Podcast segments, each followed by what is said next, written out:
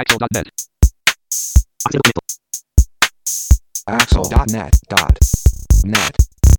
こんにちは。アクセシビリティの情報サイトアクセルがお送りするポッドキャスト第94回。2016年6月1日頃配信予定号です。中根です。えー保育園落ちた日本死ねという匿名のブログがありましたが、我々政府としましては、待機児童ゼロの実現を目指しているわけであります。4月26日には安倍首相が1億総活躍国民会議の中で、2017年度から保育士の給与を約2%を引き上げる方針を打ち出しました。給与。94度目まして、インフォアクションの植木です。山本泉です。はい。よろしくお願いします。よろしくお願いします。よろしくお願いしでます。は、太郎ちゃんさようでございます。すごい。それは、わかった。いや、そまあ、もう何度か登場してるからね。うん、確かに。まあ、あのー100回目に向けてね、最後の、はい。えー、追い込みと言いますか。これまでを振り返りつつですね、はい。えー、100回までは、オールスターキャスト、プラスおニュニューフェーズで、お届けしていこうと、考えております。お楽しみにに、ということで、6月1日なんですが、6月1日ってすごい記念日がたくさんあるんですね。おー、すごいですよ。あの、ざっくりだと、電波の日、気象記念日、バッジの日、写真の日、チーズの日、麦茶の日、あと、あ、世界牛乳の日、氷の日、チューインガムの日、梅肉エキスの日、ネジの日、真珠の日、景観の日、NHK 国際放送記念日、人権擁護委員の日、衣替え、あゆつ、あゆつ、あゆ釣り解禁日、水道週間、崖崩れ防災週間、善意の日、マリリン・モンローの日、とか、アンドモア。その辺記念日じゃないのもいくつか混ざってあますけどね。ありますけどね。はい。ほとんどピンとこないな僕はもともと知ってたのは電波の日と気象記念日ぐらいかな。僕僕。は、あゆの解禁日かなああ、まあそれは確かにその時期ですね。そうですね。で、今回はですね、別にどこにもね、ダジャレがないんあ、でも、真珠の日は6月の誕生石が真珠なので、1日を記念日にしたんだそうです。うん。まあでもそれダジャレじゃないですね、別にね。うんまあ、なので、でもなんか、前回のような、あの、強引なダジャレとかはなかったんですね。なんか、キリがいいからですかね。まあ、1日だから、その、その、その月から運用が始まった何かとか、そういう法律が変わった何かとか、そうそうですよね。いうパターンなんでしょうね、きっとね、ほとんどのものは。そうですよね。で、これがですね、不思議なのが、6月1日に梅肉エキスの日なんですけど、これとは別に6月6日は梅の日なんだそうです。謎なんかそういうのいろいろとありますね。ということでいろいろとまあいろんな日がありますけど、このチーズの日っていうのは食べるチーズの日じゃないんですよ。お？これは、あの、先ほど言った写真の日っていうのが6月1日にあるので、この写真の日であることから、写真を撮る時の掛け声、はい、チーズにかけたんだそうです。はほう。へえ。ということで、まあ、えー写真を撮るとか、はい、チーズにまつわる、まあ、写真を撮るとかっていう、あと、写るとかっていうことについて、例えば、中根さん、なんか最近、中根さん、たまに Facebook とかで、あの、餃子撮ったりとかたまにアップされてますけど、あ。はい。結構いい感じで撮れてますけど、あれはこう、あの、位置をこう、確認しながらとかでやってたりするんですか？まあ、位置は、そそれ位置は確認しますよね。確認しないとちょっとどうにもならない。どうにもならないんで。ええでも結構いい感じに撮れてますよね。まあ、そこはね、わかんないですね。あの、ええ自分ではね。あの、とりあえず撮ってみるっていうだけなんで。はい。中井さん、この写真の、じゃあ撮るとか、とか、写るとかに関して何か気になったりとか、いうのはありますか？いやー、写真に対する思い入れが全くないんでね。うーん。まあね、撮ることに関して言うと、昔に比べると、えーっと、まあ、まず、その、えー、僕が子供の頃というとか、まあ、我々が子供の頃というのは、当然ですけど、銀塩カメラが、えー、しかないわけですよね。だから、仮に僕がなんか写真を撮ろう、撮りたいと思っても、えー、まあ、フィルムが無駄になるっていう、えー、問題があるので、基本的に、まあ、写真とはすごく縁遠い子供時代ですよ。で、デジカメが出てきて、まあ、あの、やたらめったら撮ってその中から誰かがいいのを選んでくれるかもしれないっていう、そういう、まあ、可能性が出てきたので、そこで多少写真と、うんと、距離が縮まったというかですね、写真を撮るという行動と。っていう感じになり、で、そこからあんまり変化がないかなとずっと思ってたんですけど、これが、あの、iPhone の、えカメラアプリみたいなので、いくつか試してみたことがあるやつがあって、そういうやつだと、例えばその、えー、っとね、何ですか、水平な状態で、えー、カメラというか、まあ、iPhone というか、を持っているときには何も音がしないんだけど、ちょっと傾くと音がするみたいな、そういうこ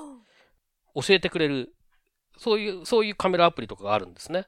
で、これを使うと、その、真上から撮るとか、そういうことが、それもかつ、比較的ちゃんと、えー、ま、っすぐした形で撮れるとかっていうのがあるので、デジカメよりもむしろ便利になっていて、この辺はやっぱり面白いなと思うところですよね。すごい、やっぱりデジタルすごいですね。まあやっぱ可能性は広がってますよね。よね明らかにいろんなものを組み合わせることによって可能性が広がってるなと思いますね。ありがとうございます。植木さんは、はい、チーズで撮ったり撮られたりで何かありますか？そうですね。あんまり取られる機会は、そんなにないんですが、ただまあ、あの、セミナーとかイベントとかで登壇した時には最後になんか記念撮影みたいな感じで写真を撮られたりしますけど。ありますね。まあ、だいたい僕はそういう時には、まずちょっと膝を柔らかく曲げて、腰をぐっと落としてですね。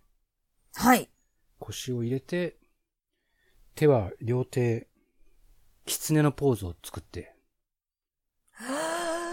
ええと。えっと、プロレスラーの人のポーズや。いえと、まあ、えー、その通りで、まあ、武藤敬司というプロレスラーがいるんですが、まあ、武藤刑事がですね、まあ、プロレス、はい、プロレスラブというのをこう、キャッチフレーズにしてるんですが、まあ、それになぞらえて、アクセシビリティラブということで、いやーとやってるんですが、まあ、えー、そうですね、会場に100人いれば、それがわかるのは3人、4人ぐらいですかね。すごい、そのアクセシビリティラブまでは気づきませんでした。その、武藤選手のポーズとでしか認識していませんでした。一応ね、僕のやること一つ一つにはいろんな意味があるんだ。あ確かに。そ、うん、なんか今までをね、話を聞いていると。うん、でもそれって、えっと、伝わってるんですか？うん、伝わってない。だって言わないもん。そうですよね。聞かれないもん。あ、そういうこと、あ、聞か、あ、聞かないからですね。失礼しました。ということで、じゃあ皆さん、えー、植木さんが狐の手のポーズをしたときには、アクセシビリティラブという意味合いがあるということを今後、ちょっと心に刻みながらご覧いただくと楽しみが増えるんじゃないかなと思います。まあそんなに心に刻んでもらわなくてもいいんだけど、まあはい、そんな感じです。そうですね。はい。はい。ありがとうございます。はい。ですね、チーズの日ということで、はい、チーズで、あの、よくその、掛け声で、はい、チーズって言いますけど、最近私、去年ぐらいに教えてもらったやつで、あの、写真を撮るときとか写るときに、お金持ちって言うといいんだよっていうのを教えてもらったんですよ。えっと、なぜかっていうと、お金もチーってやると、チーって伸ばすと、口角が上がるので、笑った顔になるんです。はい。で、そっから、あの、お金持ちって言ってる自分にもめっちゃ、あの、受けるので、みんなね、あの、チーっていう口角上がるのと、言ってる自分にめっちゃ面白いと思って、それで笑ってるので、結構みんないい顔になって映るっていう技を教えてもらって、最近、それ、たまに使ったりとかしてます。ので、皆さんもぜひ試してみてください。はい。まあ、基本的にはあれなんですよ。イダンの音を伸ばせばいいっていうことなので、あれは。あの、なんですかね、代々木とかでもいいんですよ。柏木とかでね。まあまあ、そうですね。考えたらでも、はい、チーズって、で、チーズって言った瞬間にシャッター押すよね。う、う、うですもんね。まあ、あれはだから、英語圏だとチーズって言うから、図はほとんど、あれじゃないですか。すね、あの、摩擦音だから、口の形変わんないので。ああ、向こうはね。そうなんですよね。で、それをそのまま輸入したからそうなってんだと思いますよ。え、日本人はだからチーズってなるからみんなチューの口になっちゃうんですよね。ああ、なるほどね。我々政府としましては、そのあたりも今後是正してまいりたいと考えております。あ、そうなんだ。よろしくお願いいたします。はい。以上です。以上ですか？はい。はい、えー、では、今回は6月1回目の配信ということですので、え、アクセルクリッピングの中からこの3人が気になった話題を取り上げるアクセルクリッピング拾い読みをお送りします。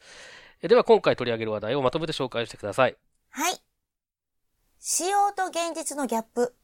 ウェイアリアを用いたアクセシブルなタブパネルの実装手法。試してみたい機能の紹介がたくさん。楽しいアクセシビリティ、中途視覚障害者ライターの研究日記。アクセシビリティピンクグリーン旋風が日本中で吹き荒れる？なぜサイボーズでアクセシビリティなのかの3編です。はい。では早速最初の話題からいきましょう。はい。仕様と現実のギャップ。ウェイアリアを用いたアクセシブルなタブパネルの実装手法ということで、こちら中根さんお願いします。はい、えー、これ、あの、海外のブログ記事を取り上げてるんですけれども、よくね、そのウェイアリアを使う例として、まあ、いわゆるタブパネルの実装をするときにウェイアリアを使うと、非常にスクリーンリーダーなんかを使っている人なんかにとってもアクセシビリティの高い形で、えー、タブパネルを提供できますよというのをよく例に出てくるん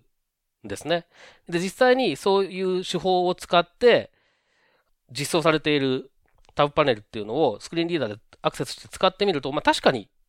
確かに、あの、なんていうんですかね、ウェブとか関係なく、いわゆる一般のアプリケーションなんかで出てくるタブと同じような挙動、同じような操作方法、操作感で使えるという。えー、それはその通りなんですね。ただ、えっ、と、この記事が指摘しているのは、実際にこうユーザビリティテストなんかをしてみると、結構みんなその一般的なタブの操作方法っていうのを知らない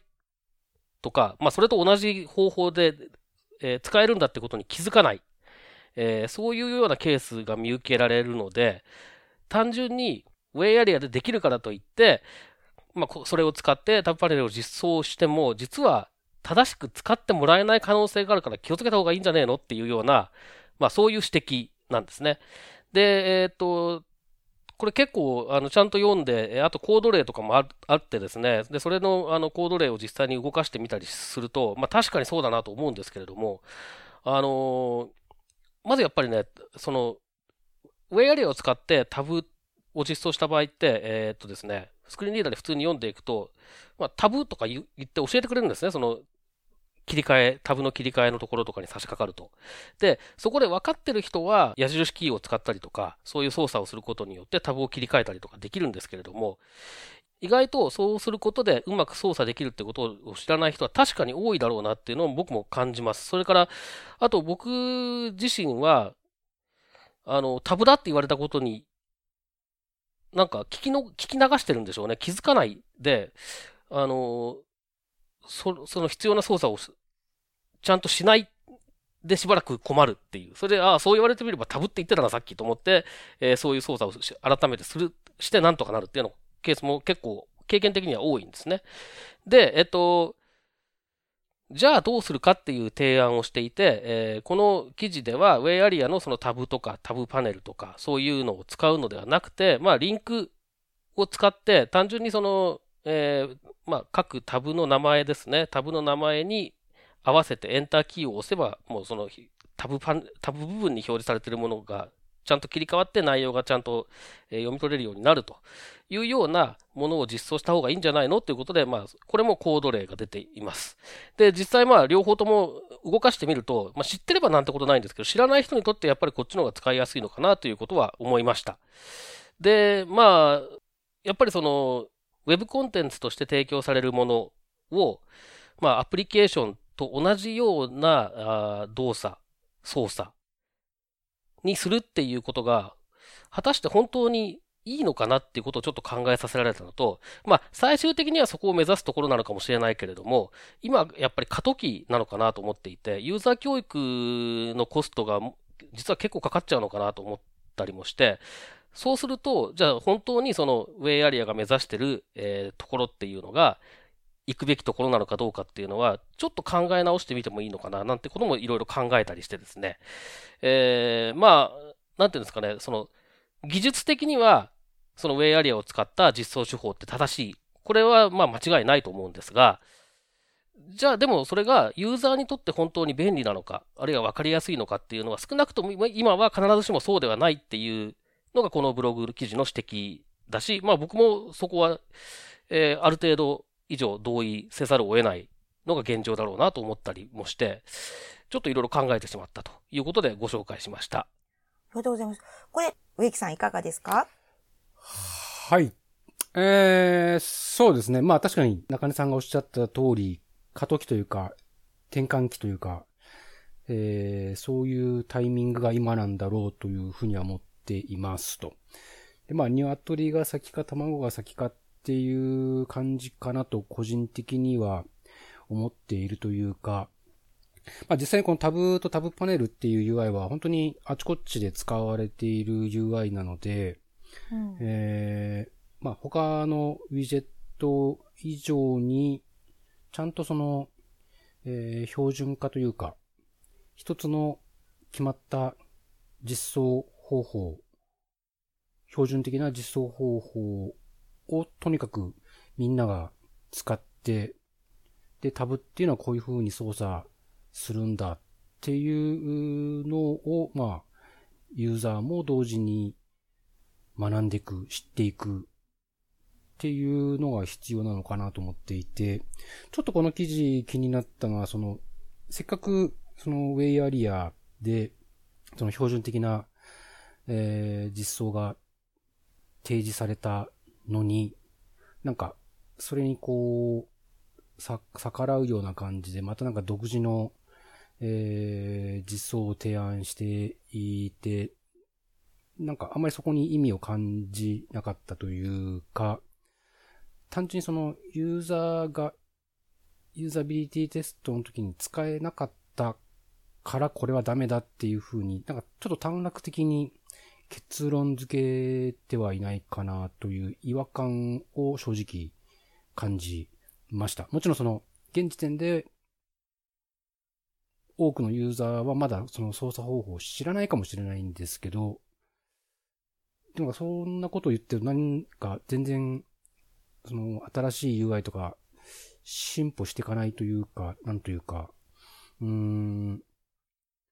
まあ、とにかく新しいものはどんどん出てくるし、大事なのはみんなバラバラな実装方法、その操作方法を割り当てるのではなくて、同じウィジェットであれば、みんながちゃんと標準に沿った同じ操作方法で実装するっていうのが、うん、多分、最終的には、一番いいんじゃないかなと、思います。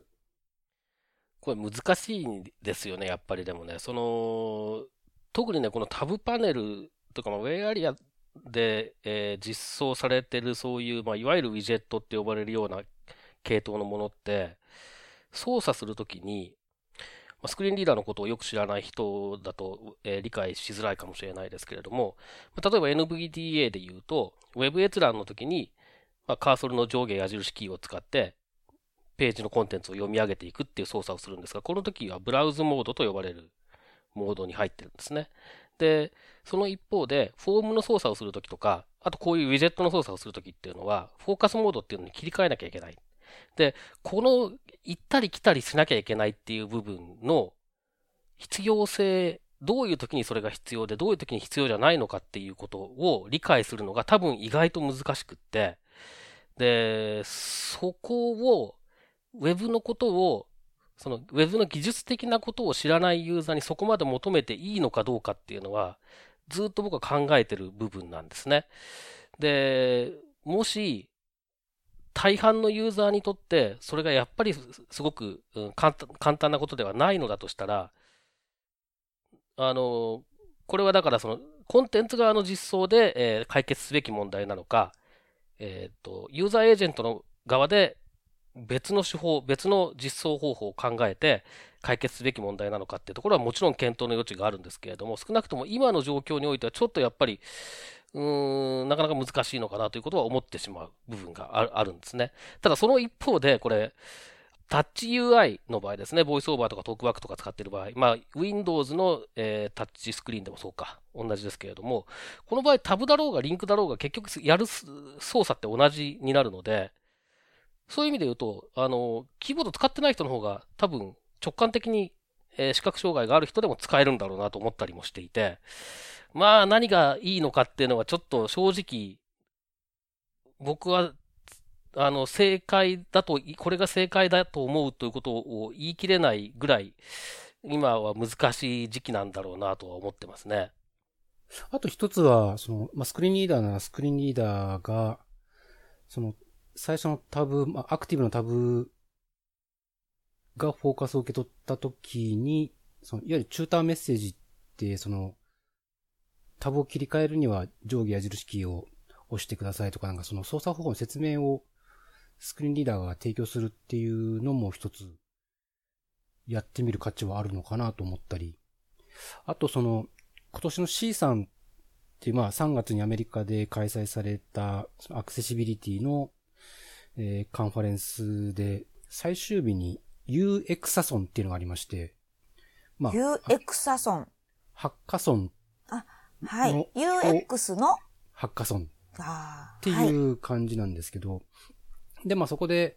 やっぱりこのタブとタブパネルの話を、え4人かな ?4 人のグループでちょうど議論したんですけど、そのうちの2人が全盲でスクリーンリーダーを使ってる人だったんですが、えーその時は、まあ、そもそもタブっていう概念が今の若い人たちにはないよねっていう話があって、そもそもタブっていう名前自体、特に若い世代の人たちは何のことかさっぱりわからないんじゃないかっていう問題提起もされたりしましたね。だからそもそもタブって何っていう、その、えー、 dictionary、辞書じゃないですけど、なんかそういうユーザーがそういう新しい UI とか、えー、スクリーンリーダーがこう、音声で伝えてくれる UI の名前とかについて、これは見た目はこんな風になっていて、で、どんな風に操作するとどんな風になるで、どういうところでよく使われているみたいなことを説明したなんかそういう辞書みたいなものを作って、それを、まあもちろんユーザーだけじゃなくて、支援技術のベンダーとかデベロッパーとか、とにかくみんながそれを共有して、えーっていう、なんかそういう用語集みたいなものが必要なんじゃないか、みたいな話もしたりとかして、だからまあ、あの、明らかに今、こういう今までなかった UI について、うん、まあまさしく本当に転換期なのかなという、そういう意味、そういう視点からもそんな風に感じましたね。確かにタブって、なんでタブって呼ばれてるか知らない人が、若い人は特にそうでしょうし、あと日本人だと意外とそこをちゃんと、あの、なんていうんですかね、語源を知らずに普通に使ってる人とかい、あの、タブだ、これはタブって言うんだとは分かってても、なんでタブっていうのかとか知らない人多そうですよね。あ、もしかして私は知らないかもしれないです。多分今、リアルワールドって、日常生活でタブと呼んでるものって、あの、フォルダーとかの見出しみたいな。あの、紙のそうそうそうそうあのはいはいはい、そうそうそうそう。そうです、そうです。あの、ファイルとかフォルダーとかの、まあ、ファイルですね。ファイルとかの、あの、出てる耳ですね。そうですよね。あ、うんあれで、あれのことをタブで合ってるんですね。そうです、そうです。あ、よかった。まあ、だそういう意味で言うと、ラジオボタンとかっていうのも、メタファーとしては、えっ、とと、出てきた当時は分かりやすかったですけど、今、ラジオボタンがなんでラジオボタンって言われてるか分からない人とかも多いような気がするんですよね。私知らないです。す。教えて先生。なんでラジオボタンって言うんですか？あのー古い、例えば、一番分かりやすいのだと、えっ、と、僕らが子供ぐらいの時のカーラジオの選曲のボタンあるじゃないですか。あの、ガシャッ、ガシャッと押し込む。はい。あれって1個しか押し込めないじゃないですか。2はいつ。は同時に押し込めないでしょ押せない、押せない。っていう比喩なんです。はぁ複数のボタンがある中で1つしかチェックできない。選曲ボタンは確かに一個ずつですね。うん、あれは同時に押せないっていうことなんですよ。えー、なるほど。また一つお利口さんになっちゃっ。なったちゃった。でも、そそんなラジオ、ね、僕らが小さい頃でもカーラジオにせいぜいあったぐらいで、あともうないじゃないですか。だから今、そんなこと言っても分かる人がいないだろうなと思ったりもするんですよね。じゃあ先生、チェックボックスは？チェックボックスは普通にチェックするかじゃないですか。なんだよ、もっとなんかこう、へーっていう話が聞けるかと思ったのに。いやいやいやいやいやつまんねえな。いや、だからそのまね、んまだったか結構その、あれなんですよね。なんかメタファーを使ったり使ってなかったりする名前の付け方だから、あのね、わかりやすいのとわかりにくいのが結構極端かもしれないですね、今となっては。なるほどね。なるほどね。続きまして、試してみたい機能の紹介がたくさん。楽しいアクセシビリティ、中途視覚障害者ライターの研究日記。ということで、これを私が取り上げてみようと思います。こちら、三浦守さんという方のブログの紹介になります。この三浦守さんというのは、ロービジョン、えーっと、視覚障害1級、左が0.01、右が0というロービジョンの方のブログになります。で、この三浦さんは IT 系のライターをやってらっしゃるみたいで、えーいろいろとそのライターの話よりも、例えば、ボイスオーバーの話であったりとか、そういう、えーロービジョンの方のデジタルな使い方の紹介をいろいろされていて面白いなと思って取り上げてみました。例えば、ボイスオーバー、Mac に搭載されているスクリーンリーダーのボイスオーバーのちょっとしたカスタマイズの方法であったりとか、えー普通の、まあ、基本的な操作の話があったり、あとは iOS での使い方、そして Android OS での使い方などが紹介されていて、結構、あの、あ、そういう風に使えるのかとかっていうのが面白いなと思いました。そしてそのうちの一つで、Android の OS の話があったんですが、今現在の新しい Android の5のバージョンではちょっと見にくくなってるんだよというところで、今の配色がちょっと見づらいということで、なぜ見づらいかというと、まあ普通に、え標準で見ても見づらいんですが、これを、え反転させると、すごい毒々しい色使いになってしまって、さらに見づらくなってるよとかっていう例がキャプチャーで載っていたりとかして、これは結構デザイナーさんにとっても参考になる例なんじゃないかなと思いました。ということで、まだこれ始めてそんなに経っていないようなので、今後私はちょっとチェックしてみたいなと思って取り上げてみました。ということで、こちら、えー中根さん、この周辺機器とか、ボイスオーバーとかの紹介とかもあるんですけど、こういったサイトっていかがですか？いかが？こういうブログを実際に使ってて、えー思ったこととか、こうやったらいいよっていうチップス的なののブログってなかなか私は探しきれてなかったので、とても今回、このブログはありがたいなと思いました。うん、まあ、あの、いや、まあ、こういうのはちょいちょいあるんですけれども、その、やっぱり中東で、えーかなりえー視力が低くなってしまった人が、どういうふうにその状況に適応して、で、えー IT 機器を使いこなそうとしている、使いこなせるようになっていく、そういう過程が見えるという部分では面白いですし、あと、まあ、更新頻度なんかを見てると、かなり積極的に情報発信しようっていう、えー感じがしますので、まあそういった意味でも、えーと参考になるっていう人も多いだろうし、まあ今後に期待していきたいなっていう感じはしますね。植木さん、これご覧になりました？はい。あの、何度か読んでます。あの、イラストがいいね。かわいい。これご自分で描かれてるんですかね？なんかそれっぽいですよね。このヘッねタイトルのやつですよね。うん。なんか、ワンコちゃんなのか、クマちゃんなのか、何なのか。これがなんかってね、なんかこういうイラストが描ける人羨ましいなぁなんて。まあポイントはそこじゃないんですけど。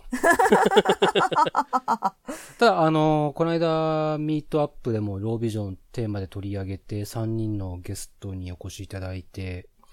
で、もう本当に、3人ともそれぞれ見え方が違うっていうのが、本当によく分かったイベントだったんですけど、ね。まあ、同じそのロービジョンの方ということで、まあ、IT 系のライターをやってらっしゃるっていうのも非常に興味深いんですが、まあ、機会があれば、この方とも、どこかでお会いできる機会があれば、いろいろお話を聞いてみない、みたいなというふうには思いました。はい、そうですよね。で、またこの、あの、面白いのが、ボイスオーバーをイケボにするとかって言って、あの、かっこいい声、あの、自分の好きな音声合成を入れて、それをボイスオーバーに導入するっていうやり方を書いてあったりとかして、結構楽しんでらっしゃるなっていう気もして、これ、本当に面白いなと思いました。続きまして、アクセシビリティピンクグリーン旋風が日本中で吹き荒れる。なぜサイボーズでアクセシビリティなのか。ということで、植木さんお願いします。はい。こちらはですね、サイボーズといえば、ウェブ系のお仕事されてる方なんかは、まあ、えー結構ご存知の方多いと思うんですが、まあ、そのサイボーズさんで、社内の勉強会をやった時のスライドが、えー公開されていますとえーいうものなんですけれども、この勉強会の講師を務めたのが、一部では、アクセシビリティピンク、アクセシビリティグリーンとして、えー知られている BA の井原さんと太田さんと、えーいうことで、まあ、このポッドキャストをお聞きの方は何度かゲストにも来ていただいているので、えーもう皆さんご存知かと思いますが、あの、こういうまあ社内勉強会で使ったスライドとか資料がこう公開されること自体結構珍しいケースかなと思うんですけれども、で、まあ興味深くこの公開されているスライドも拝見したんですが、すごくその聞き手の立場になって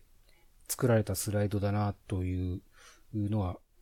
すごい印象的で、まあ細胞、なぜサイボーズでアクセシビリティなのかっていうタイトル通りなんですけども、サイボーズのあの、社内のスタッフの皆さんの、と同じ目線でこう、アクセシビリティについて考えてみてるっていうのが、すごくいいなと思いました。枚数にすると100枚、102枚あるんですけど、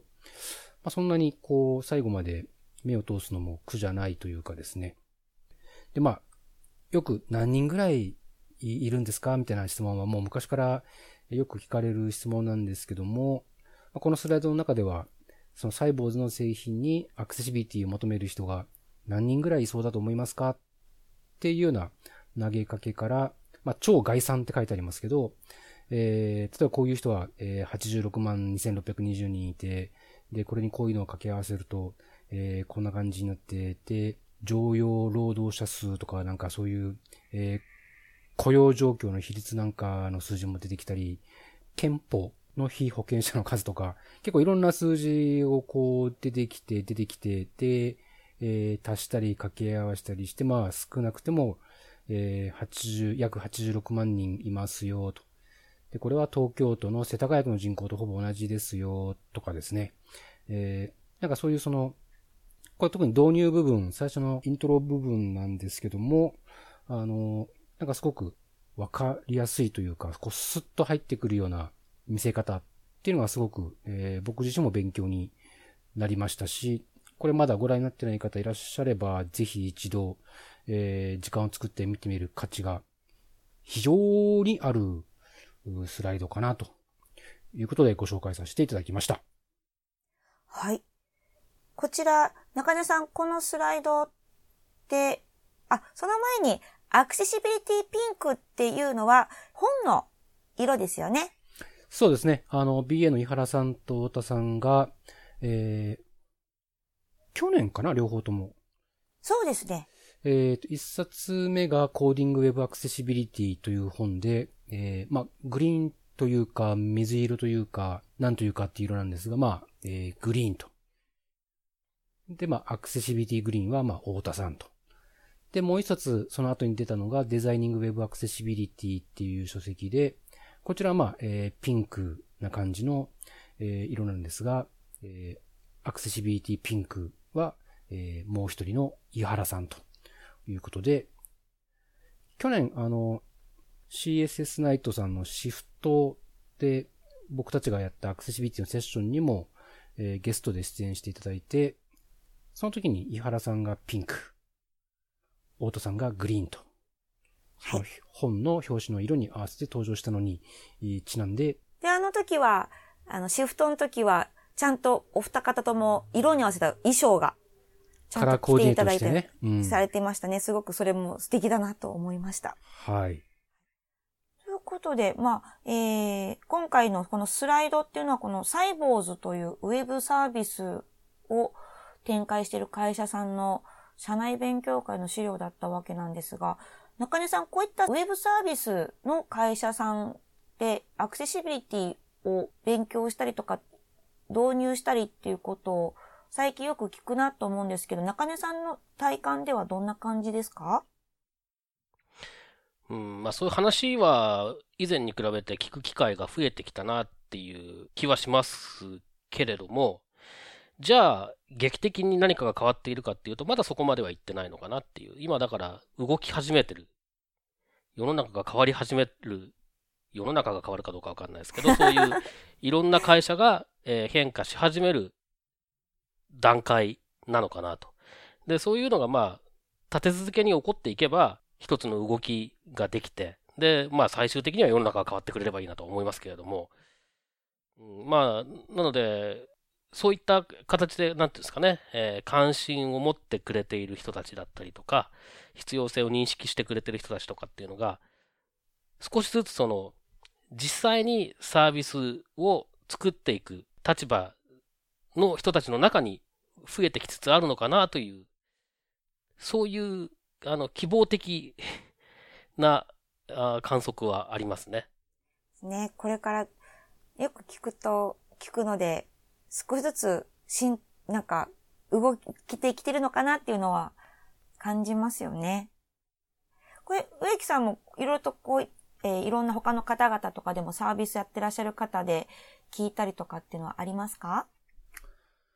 そうですね。あの、相談レベルでは少しずつやっぱり出てきてるかなと思いますね。あの、例えばササーバーとかの管理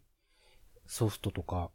はい。えーあとは、まあ、グローバル企業さんなんかで、その、アメリカ市場向けに製品を開発していらっしゃるところなんかが、まあ、向こうはやっぱり法律っていうのをどうしても意識せざるを得ないので。えーちゃんとその基準を満たすためにはどうしたらいいんでしょうみたいな話とか、向こうのそういう法律ってどういう、どんな状況なのかちょっと調べてもらえませんかみたいな話をいただいたりすることは、少しずつ増えてきてはいますけど、まあでも全体、まあ僕自身のやってる仕事の中のウェイトとしては、まだやっぱりウェブサイトの方が中心っていう感じではありますけどね。はい。まあ、じゃあこれからいろいろとサービスの方が動いていくのを楽しみに見ていきたいですね。そうですね。多分こういう、その、特にサイボーズさんみたいに、日常の業務で使うアプリケーションなんかだと、その、まあ、障害者差別解消法っていうのもそうですけども、その障害者雇用促進法にも抵触してくる可能性があるっていう話も聞いているので、なるほど。まあ要はその、こういう業務で使うアプリケーションだったり、ウェブサービスが、その障害のある人、障害のある、えー従業員の方には使えないってなると、それはダメですよ、という話っていうのは多分、あの、これから少しずついろんなところで問題提起されてくるんじゃないかなという予感もあります。そうですよね。最近は、あの、そのサイボウズ以外でも、いろいろと、うあの、メールじゃなくて、ウェブサービスを使って連絡をしたりとか、ファイルを共有したりっていうことが多いですもんね。そうですね。だからまあ、アメリカ発の製品はそれなりに考えられてるというかまあ、そのアクセシビリティチームがあったりとか、そういうアクセシビリティのエキスパートが社内にいたりとかっていう話は、やっぱり最近よく聞くので、まあ日本、日本のベンダーさんが同じようになっていくといいんだけど、どうかしら、どうなのかしら。まあそういう意味ではこのサイボーズさんにはすごく注目はしています。あの、こういう、なんていうんですかね、グループで使うことが前提のサービスだったりシステムだったりっていうのは、そのグループの中に一人でも障害者が例えばいたとして、で、その人にとって使えないものだったときに、そのグループがその製品を使わないっていう決断をする可能性が、えー上が。るわけですよね。で、もし、例えば、アメリカ産の類似サービスの方が、その障害がある従業員だったり、まあ、従業員じゃないかもしれないですけど、まあ、関係者にとって使いやすい、より使いやすいものだったら、そっちに乗り換えちゃうとか、そっち、まあ、え選定の段階でそっちを選んでしまうっていう可能性も出てくるわけで、だから、まあ、その、障害者、スクリーンリーダー使ってる障害者って何人いるのっていう話をよくしがちですけれども、その後ろにものすごい数の 同僚っていうのがいたりするので、うん実は結構影響が大きい分野の製品なんですよね。まあ、あとは、あの、視覚障害に限らず、例えば、見た目の色の使い方であったりとか、えーっと、文字サイズ、まあ、画面がこう拡大すると、横スクロールが発生しちゃって、途端に使いづらくなるとか、結構その、高齢の人、まあ高齢といっても、40代後半とか50代ぐらいの人たちにとって、見た目に使いづらいとか、文字が小さくて読めないとか、その自分の好きな文字のサイズで画面を見ることができないとかっていうような問題も結構アプリケーション系はウェブサイトよりも多い気がするので、えー実際僕がこれまでにお手伝いした案件でもそんな感じだったので、まあそういう意味も含めてすごく実はあの影響を受けるユーザー、エンドユーザー非常に多いんだっていうことは事実として言える気がしますし、その中田さんがおっしゃるように、国際競争力なんていう部分でもすごく、実はあまり気づかれてないかもしれないけれども、そこでの損失たりや、ちょっと怖いなっていう、そんな風にも思いますね。うん。日本の国内の製品だからアメリカの法律はいいやっていうふうに思っていたとしても、その、日本人にすら選んでもらえなくなる可能性っていうのはすごく怖いですよね。うん。うん。ということで、クリッピングは以上です。です。はい。続いて、えー前回、前々回か。前々回、えー日にちと場所だけお知らせした次回の Accsell Meetup、えー Accsell Meetup 012のお知らせです。おはい。タイトルが決定しました。わー。 Accsell Meetup 012ウェブアプリケーションのアクセシビリティ。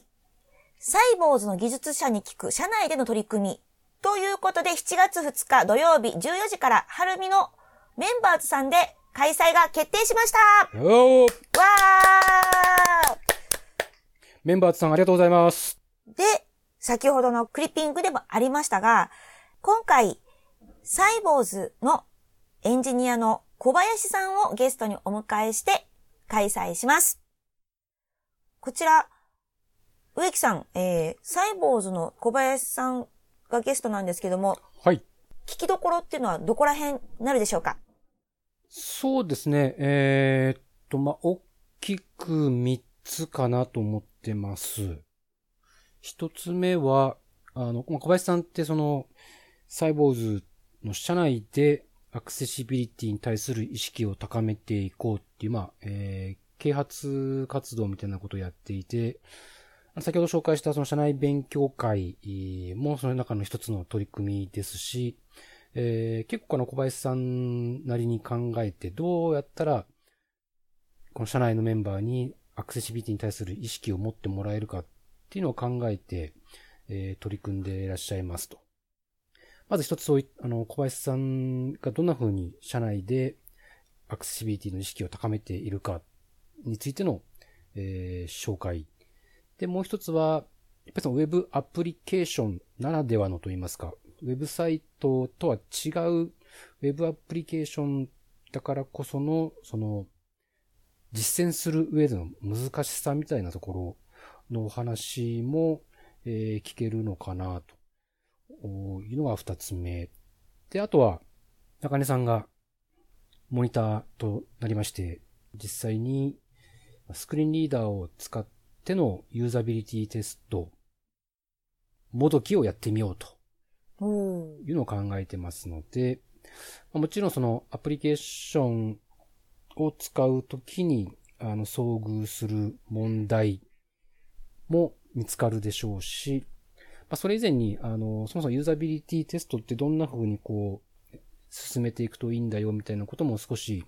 まあ、せっかくの機会なので、合わせてお伝えできたらなと思ってます。はい。中根さん、今回の、中根さんから見るポイントっていうのはどこら辺ですか？えっ、と、まあ今回一つのポイントというと、その、ウェブアプリケーションっていうところに結構、しっかりフォーカスを当てるっていうところだと思っていて、で、ウェブアプリケーションって言ってもいろいろなので、まあ、あの、当日ちょっとね、サイボーズさんのどの、えーウェブアプリケーション、あるいはウェブサービスと言われるようなものに注目するかっていうのはまだわか、ちょっとまだ決まってないですけれども、あの、本当にいろんなタイプのものがありますので、あの、なかなか一口に Web アプリケーションのアクセシビリティって言っても、そう簡単には語り尽くせない部分があるのは間違いないんですね。なのでちょっと話がどんな風に展開していくのかっていうのはまずそもそも楽しみなんですが、思ったよりもできること、思ったほどできないことっていうのが、えーいろいろとあるなと、えー普段、まあ、いろんなサービス、いろんなアプリケーションを使ってて思っていったりする部分もあるので、そういうことをですね、えーいい機会なので、まあ、自分の経験も含めて皆さんと共有して、ちょっと Web アプリケーションについて今までよりもしっかりと考える機会になればなというふうに思ってます。ということで、もう一度詳細をお伝えします。アクセルミートアップ012ウェブアプリケーションのアクセシビリティサイボーズの技術者に聞く社内での取り組みは2016年7月2日土曜日14時から東京の晴海のメンバーズさんの会議室セミナールームで行います。申し込みや詳細はウェブでね。お申し込みお待ちしてます。ますはい、お待ちしてます。ということで、本日のポッドキャストは以上です。です。はい、どうもありがとうございます。また次回です。またねー。我々政府としましては、給与を上げてまいります。このポッドキャストへの皆さんからのご意見、ご感想を Twitter、Facebook、サイト上のコメント欄、そしてメールで受け付けています。メールアドレスは feedback.axel.net feedback.axel.net です。なお、いただいたコメントなどをポッドキャストの中でご紹介する場合があります。それではまた次回。チェックボックスは普通にチェックするかじゃないです